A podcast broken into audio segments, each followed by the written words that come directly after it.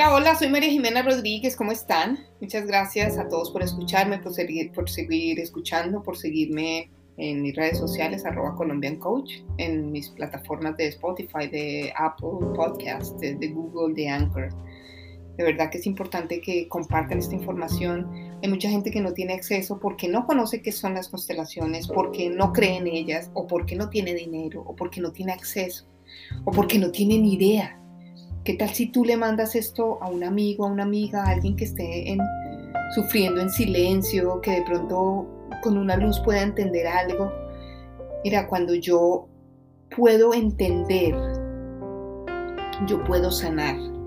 Cuando yo puedo ver que hay algo más grande que lo que yo me invento que pasó. No es lo que pasó, hay cosas mucho más grandes que pasaron detrás de eso que pasó. Tal vez detrás de un accidente, detrás de un duelo, detrás de una fractura en una relación de pareja, detrás de una muerte, qué era lo que pasaba de antes de ahí, qué estaba pasando. Y tú puedes entender un poquito más allá de eso. Es fantástico porque puedes sanar. Antes de, puedes sanar. Se me ocurre un ejercicio, no sé por qué estoy hablando de esto, pero ya lo voy a decir, que yo usaba mucho en coaching antes, que se llama el caleidoscopio. Caleidoscopio es como mirar de diferentes formas un problema que hayas tenido. Entonces te, invito a que tomes una hoja de papel y la dividas en tres. Pasado, presente y futuro. Y escribes y haces la línea. Divídela en tres, no tienes que cortarla. Pasado, presente y futuro. Eh, haces la línea entre el pasado y el presente, haces una línea y entre el presente y futuro otra además de esa línea vas a poner como, haz de cuenta, dos lineecitas como un puente. Entre pasado y presente una, un puente, y entre futuro, entre presente y futuro otro, otro puente, dos líneas chiquitas. Digamos que las líneas normalmente son horizontales, esas serían verticales o al revés, para que, te, para que hagas la distinción simplemente. No es que vayas a hacer algo con ellas. Y mira un episodio del que te haya pasado ya hace rato, o sea, que ya solucionaste Imagínate un, episodio muy duro de tu vida. Eh, escríbelo, en pasado, escríbelo, algo que te pasó. Eh, ¿Cuál fue el episodio? ¿Alguien se murió? ¿Tuve una quiebra? Bueno, lo que sea que te haya pasado, algo difícil, me echaron del trabajo, terminé con mi pareja, en fin. Después vas a seguir y vas a conseguir el presente, o sea, eh, ese fue el episodio. Después, ¿qué pasó? ¿Qué inmediatamente pasó después de eso? Pues me tocó irme de la casa, tuve que salir, me tocó conseguir un trabajo, estuve seis meses sin hacer nada, eh, me enfermé y me tocó irme a la clínica, bueno, no sé lo que haya pasado. Y por último, busca el futuro, cómo terminó el episodio ya después de un tiempo, ¿no? Ya, ya lo sané, que aprendí con eso, me di cuenta que yo tenía eh, mucha responsabilidad en este hecho, me di cuenta que había sido irresponsable, que nunca dejé hablar a esa persona, eh, me di cuenta que yo no le creía a mi intuición y mi intuición me estaba diciendo una cosa, aprendí a confiar más en mí mismo, en fin, o sea, lo que tú creas que es. Y por último, eso lo puedes hacer con todos los problemas que ya hayas solucionado, digamos, o uno que estés teniendo en este momento y por último, vas a escribir en donde está el bridge, el puente entre el pasado y el presente.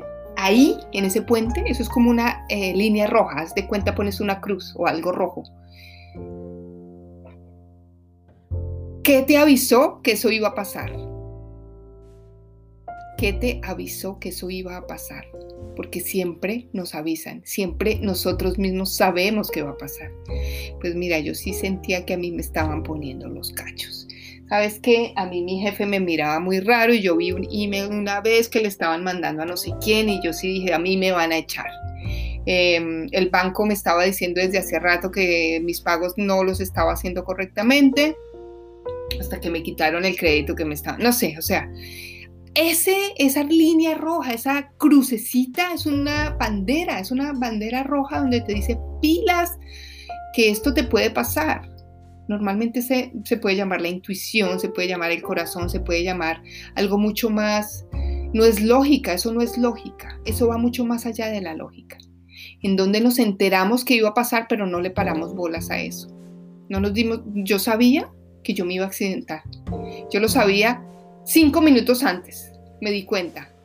No solo eso, una semana antes la intuición me dijo, vete para Miami y no fui. Y busqué los tiquetes, hice una cosa, hice la otra y no fui. Ya estaba lista, tenía hasta la ropa y no fui. Hubiera ido, no nos hubiéramos accidentado y hubiera pasado otra cosa o no, no lo sé, pero la intuición me lo estaba diciendo desde hacía rato, fíjate, que me fuera. Y cinco minutos antes del accidente sentí algo y no lo dije. Lo hubiera dicho en ese momento, tal vez hubiéramos parado. En fin, ¿cómo te enteraste? ¿Qué te dijo la intuición que hicieras? Y no hiciste. Y por último, ¿cómo encontraste la solución a eso? Ese es el segundo puente. Pues mira, un día ya estando desesperado, ya me quedé sin un paso, estaba totalmente horrible, ya estaba, mejor dicho, toqué fondo y cuando toqué fondo me di cuenta que lo único que podía hacer era rebotar y soltar el control. Y ahí tomaste la decisión de empezar de nuevo y bla, bla, bla, bla, bla. Y eso es un caleidoscopio, cómo mirar un problema desde diferentes ángulos. Yo creo que eso es un poco una constelación familiar, eso lo uso yo mucho en coaching, pero tú te puedes dar cuenta cómo organizas y cómo puedes hacer para que tus problemas y todas las situaciones difíciles que has tenido, pues las mires desde otro punto de vista. Si el problema, si el problema que estás teniendo, la situación es actual, empieza en el presente tú dices, en este momento me está pasando esto, estoy sin trabajo. Mira el pasado. ¿Qué pasó hace seis meses? Ah, pues que ya nos estaban diciendo que iban a recortar el personal, que nos estaban diciendo que yo sentía. ¿Y qué, cuál es el bridge? ¿Cuál es el puente? Ah, pues yo sí sentí que nos iban a echar y yo no hice nada. Yo sí sentí que esto y esto y no hice nada. Y el futuro es cómo quieres que se solucione eso en el futuro. ¿Qué va a pasar? ¿Qué quieres que pase para que se solucione en el futuro? ¿Ok? y empezamos. Ahora, miremos nuestro tema de hoy, que es a lo que nos concierne. Por algo dije esto y creo que es importante que lo supieras, lo del caleidoscopio. Pero vamos a hablar de algo importante que se llama los secretos en las familias. Los secretos en las familias. Imagínate ese tema tan importante, tan escabroso y tan peligroso y tan fascinante. Porque finalmente es fascinante, ¿no? Todo lo que sí es secreto, silencioso, clandestino nos gusta, oculto. Ahora, ¿Qué son los secretos? Pues los secretos son esas cosas, esas situaciones, esas dinámicas que pasan en las familias que nadie quiere decir. ¿Por qué no las queremos decir? ¿Por qué una mujer no cuenta que fue abusada sexualmente por su marido, por ejemplo? ¿Por qué no se cuenta que alguien mató a alguien? ¿Por qué no se cuenta que yo, tenía un tío que fue a un sanatorio porque era discapacitado mental o estaba loco o loca, o, en fin?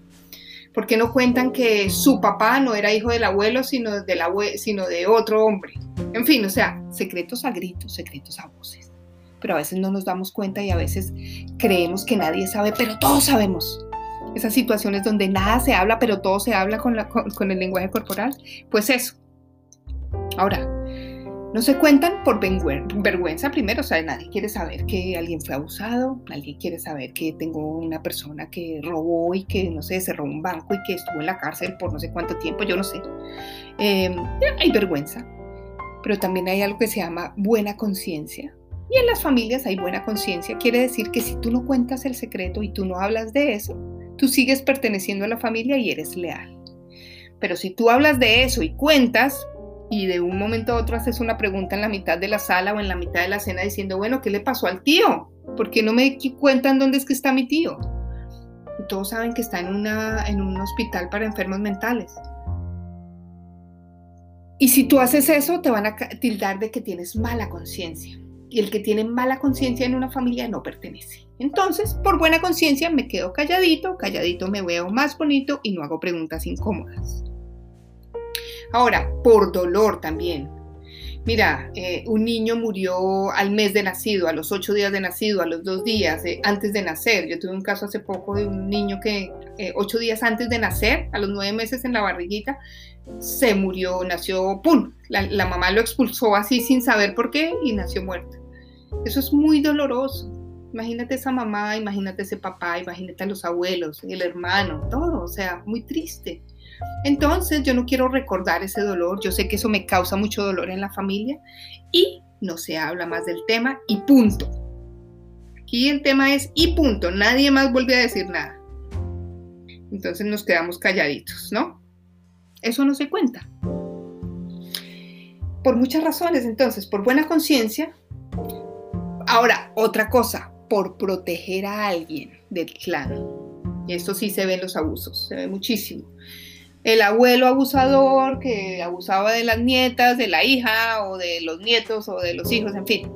Eh, y es, es un hombre muy importante en el ámbito social de esta ciudad, como pasó en Francia hace poco con un médico. Y pues nadie cuenta porque dice, no, pues este señor tan importante, ¿yo qué voy a decir? Pero la nieta se había intentado suicidar varias veces y tenía un montón de, rollos difíciles, complejos. Ella escribió un libro con la mala conciencia de que la iban a sacar de la familia y lo escribió. Esa persona que escribió el libro está pensando en todo el clan, está pensando no solo en el abuelo, sino en el clan, en que no le vuelva a pasar eso a ningún descendiente, en que ese secreto a voces no se repita, porque entre más secreto sea, más se va a repetir.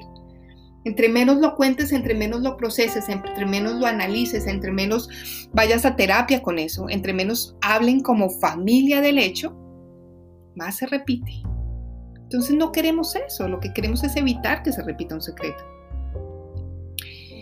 ¿Cómo se hace? O sea, o, cómo yo puedo hacer para que no repitan los secretos o para abordarlos, o cuáles son las señales que yo tengo para saber que hay un secreto.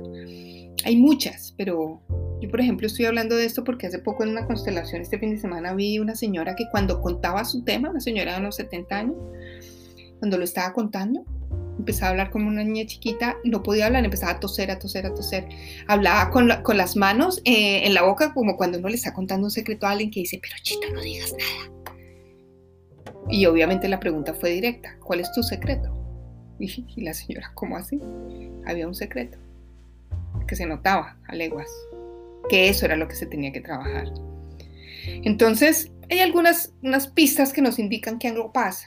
La ira, ira implotada en una persona, una persona que viene con esas manos rígidas, que vive iracunda con todo, que no le gusta hablar, que es una persona supremamente silenciosa, que es una persona que se aísla de todo el mundo, que le cuesta hablar, que le cuesta decir cosas. Eh, pues hay que mirar, yo no digo, y esto es importante que lo sepas, que no es que sea el 100% de las veces, pero pues hay muchas señales ahí. Eh, otra cosa, las relaciones clandestinas. Hay personas que les encanta andar con parejas casadas o no disponibles, pero están de novios, tienen novia, tienen novio, eh, viven en otro lado, o sea, esas relaciones súper complejas, o una persona, no sé, con un que, no, sé, que no puede, que, es cura, o que es, eh, ¿sí me entiendes? O sea, todo lo que puede, todas esas dinámicas en las relaciones de pareja tan complejas, ahí hay algo de eso, en los secretos. Em, la clandestinidad, esto es súper importante. Yo no sé si ustedes conocen eh, personas así, pero siempre, o pues no siempre, pero normalmente hay una en los amigos, en las amigas, en no sé qué o en los hermanos, como que le gusta lo clandestino, que no le gusta que nadie sepa dónde está. No, no, no, y no cuenta. Y uno le pregunta y no, no, no, no, no. Y siempre es un ese, ese movimiento del ese sonido que hacían las abuelas cuando no le cuente a su papá, no le diga nada a su hermano, de ahí viene un secreto, de la clandestinidad de no poder hablar, del silencio, se calla o se va, y uno no puede decir nada. Y por último, si tú ves que estás sufriendo de relaciones abusivas, de relaciones de, pareja, y no son de pareja solamente, de relaciones con personas abusadoras, con jefes que te ponen a hacer muchas cosas, con parejas que se abusan de ti todo el tiempo. No quiere decir que sea sexualmente, pero pueden ser abusadoras psicológicas que te ponen a hacer cosas que son eh, como muy poderosas y de pronto tú estás en un estado y te sientes mucho más pequeño o pequeña y la otra persona mucho más grande. Pues empecemos a mirar qué hay por ahí, porque ahí hay algún secreto.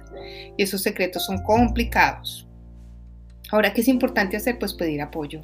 Si tú sientes que hay un secreto y no quieres que se repita, tú no quieres que los abusos se repiten, muchachos, muchachas, todos los que me escuchan.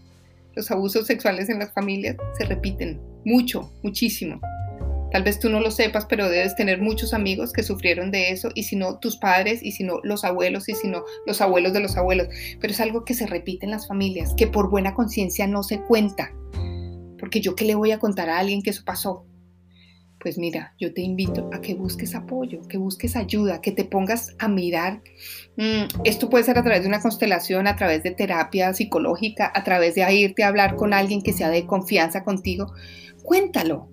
No, no te digo que lo publiques en Facebook, que yo he visto casos que lo hacen.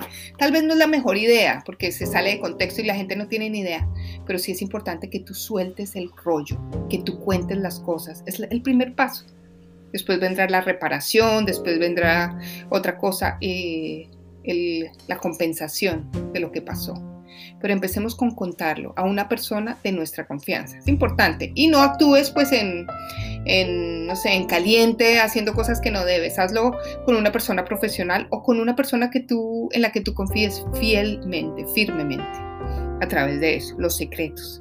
Con eso estás evitando que tus hijos vuelvan a vivir el episodio, que tus nietos lo vuelvan a vivir. No te imaginas lo que sana. Cuando se cuenta un secreto en familia, es mucho más poderoso.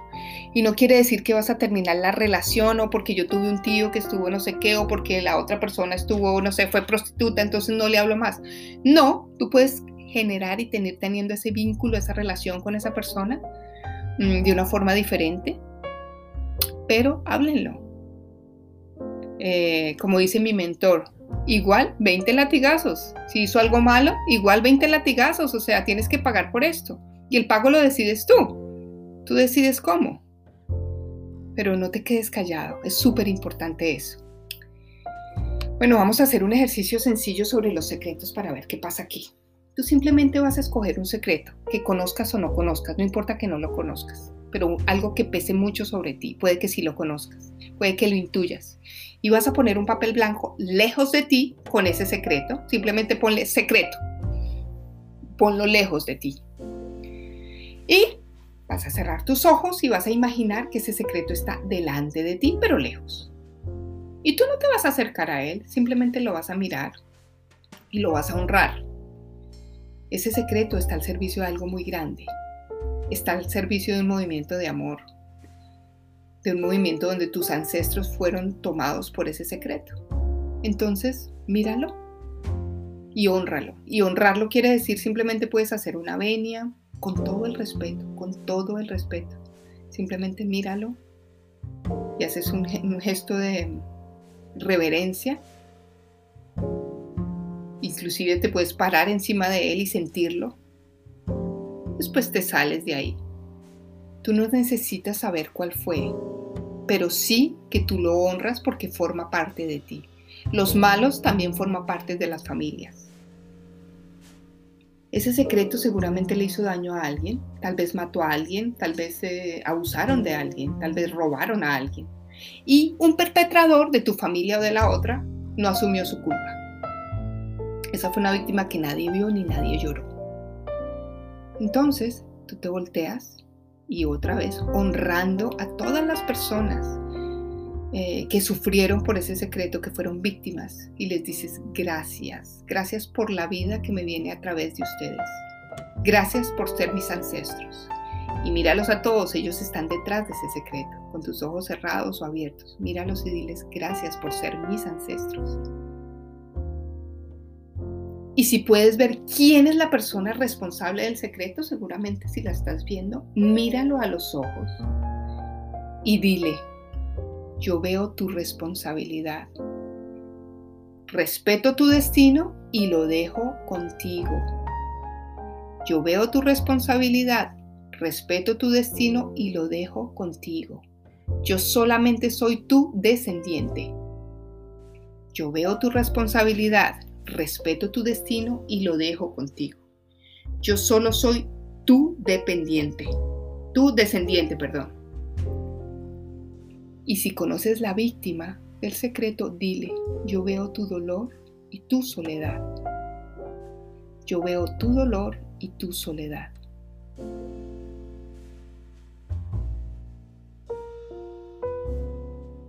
Y si ya los ves a ambos, les dices, los tomo en mi corazón Tomo el dolor de los dos en mi corazón, respeto el secreto, renuncio a saberlo porque es demasiado grande para mí. Descansa en paz. Los tomo a los dos en mi corazón, tomo el dolor de los dos, respeto su secreto, pero es mucho para mí. Renuncio a saber. Que descanses en paz. Y te alejas de ese secreto. Y tú dices, yo me voy a la vida. Yo me voy a la vida. Y simplemente siente tu cambio, siente tu cuerpo, siente esa liberación que tienes. Y te vas a dar cuenta que tu secreto se ha transformado en una fuente de amor y protección y algo que se expande por tu sistema familiar. Cuando tú tomas un secreto, lo honras y lo dejas con ellos, no te formas parte de él, simplemente le estás dando un espacio a algo mucho más grande. ¿Ok? Así que te invito a que lo hagas cuantas veces quieras y con cuantos secretos quieras. Mi nombre es María Jimena Rodríguez, muchas gracias por escucharme, soy arroba Colombian Coach. Empezamos talleres el próximo lunes, primero de marzo, la madre, el padre y el niño interior. Son tres talleres todos los lunes de 8 a 10 de la noche. No te los puedes perder porque van a estar espectaculares. Los quiero mucho, gracias por escucharme. Un abrazo para todos, bye bye.